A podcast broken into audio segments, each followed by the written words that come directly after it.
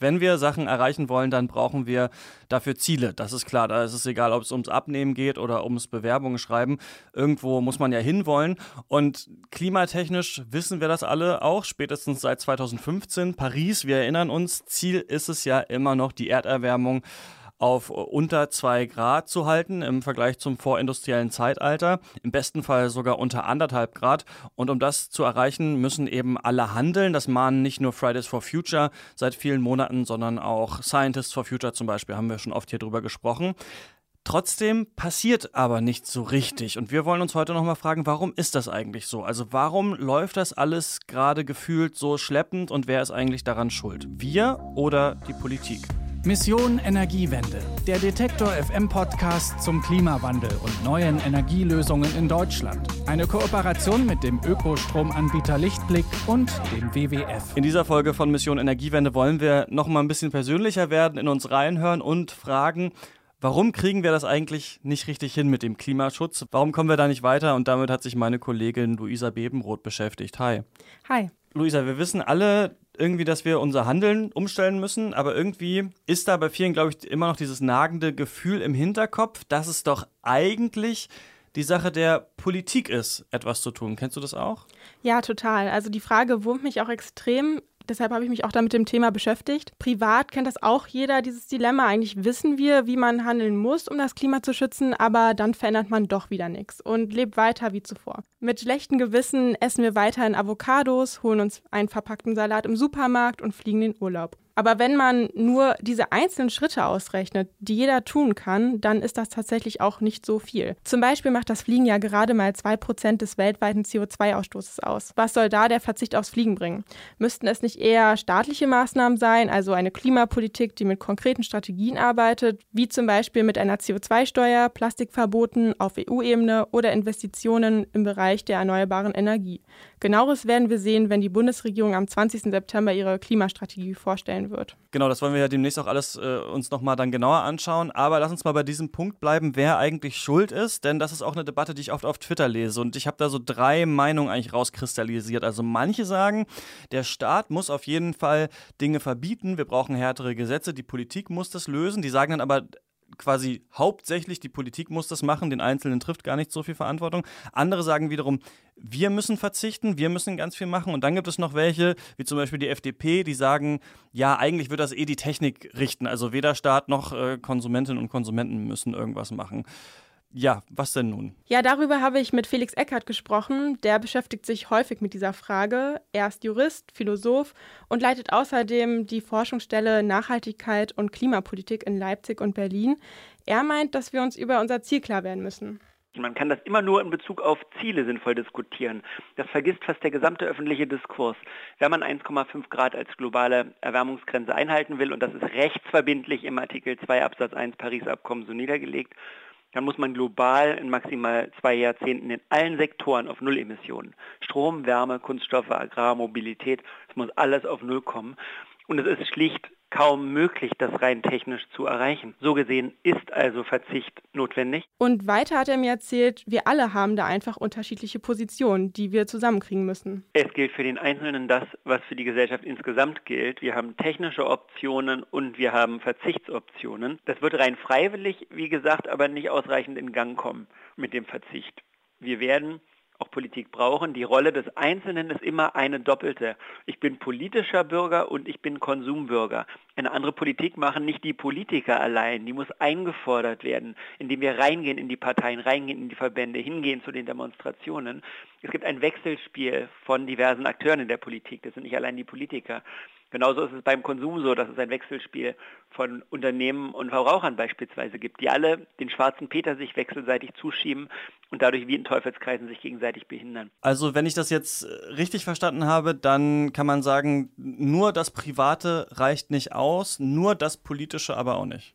Genau, sonst treten wir auf der Stelle, hat mir Felix Eckhardt gesagt. Es gibt auch ein Wechselspiel von Politik und Lebensstilfragen. Das ist eine Henne-Ei-Diskussion, was von beidem wichtiger ist. Eine andere Politik wird kommen, wenn zunehmend Leute ausprobieren und vormachen, dass sie bereit sind, anders zu leben. Umgekehrt werden natürlich andere Arten des Lebens wahrscheinlicher, wenn der politische Rahmen anders gesetzt wird. Insofern braucht man dringend beides. andere Politik, andere Lebensstile und wir haben auf all das Einfluss.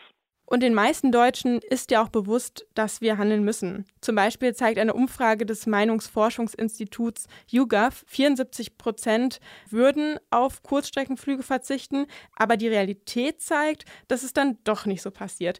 Laut dem Statistischen Bundesamt sind im ersten halben Jahr diesen Jahres so viele Passagiere von deutschen Flughäfen losgeflogen wie nie zuvor fast 58,9 Millionen Leute. Dabei sind es nicht nur Flüge innerhalb Europas, sondern auch die im Inland stattfinden. Am Ende des Tages zählt aber der ökologische Fußabdruck und das reale Verhalten. Und momentan steigen einfach in Deutschland sehr, sehr viele Menschen mit ganz schlechtem Gewissen in den Urlaubsflieger, mit ganz schlechtem Gewissen ins Auto und essen ihr, ihr schönes Steak. Letzten Endes geht es um Handeln, nicht allein um Reden. Okay, also wir müssen auch alle was tun. Warum ist es dann aber so schwer, das tatsächlich umzusetzen? Also warum sagen alle erst, ja, wir würden gerne verzichten, aber machen es dann nicht? Ja, das kennt man ja auch von sich selber, oder? Es gibt Phasen, da versuche ich strikt kein Plastik zu verwenden und falle dann doch wieder zurück in alte Muster, obwohl mir die Konsequenzen bewusst sind. Woher dieses widersprüchliche Verhalten kommt, hat mir Dr. Isabella Uhl-Hedeke erklärt. Sie ist Umweltpsychologin an der Uni Salzburg und beschäftigt sich in ihrer Forschung unter anderem mit der Klimawandelkommunikation. Zum einen scheinen die Konsequenzen weit weg.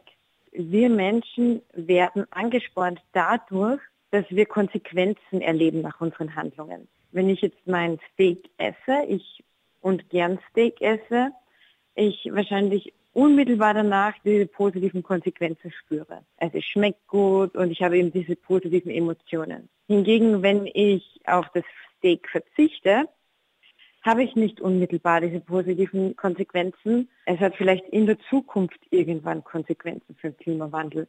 Und darum ist es oft schwierig eben, dass man dieses Bewusstsein auch tatsächlich in Handlungen umsetzt. Okay, also muss die Welt erst untergehen, bis wir dann wirklich anfangen zu handeln. Ja, hoffentlich nicht. Laut Forschung ist es total wichtig, weiterhin auch über den Klimawandel zu reden. Wir müssten vielleicht darüber nachdenken, wie wir reden.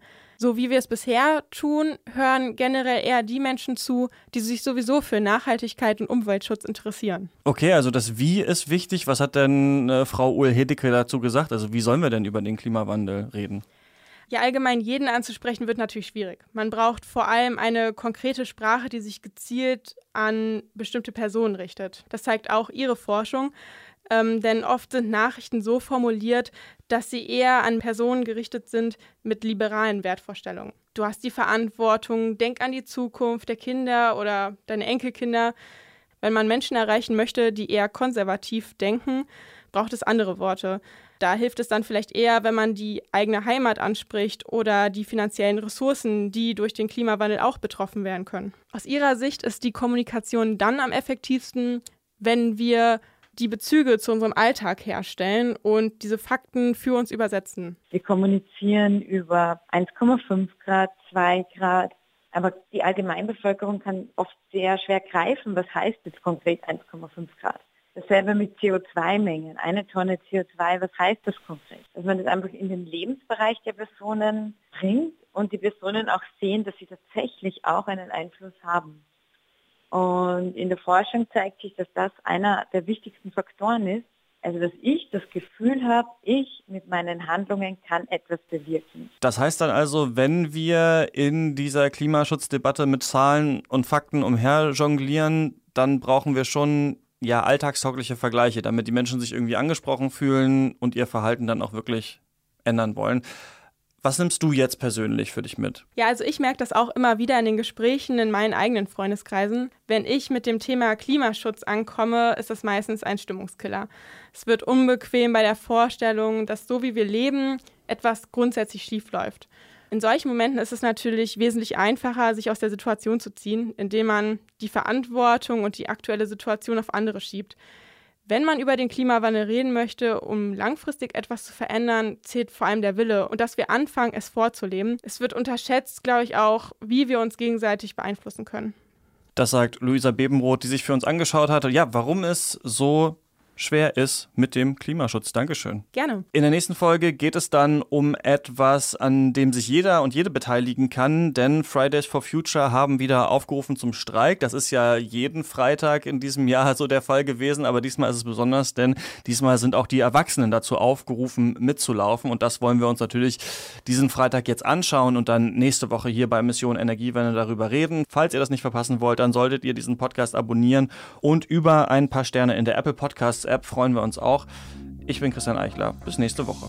Mission Energiewende. Der Detektor FM Podcast zum Klimawandel und neuen Energielösungen in Deutschland. Eine Kooperation mit dem Ökostromanbieter Lichtblick und dem WWF.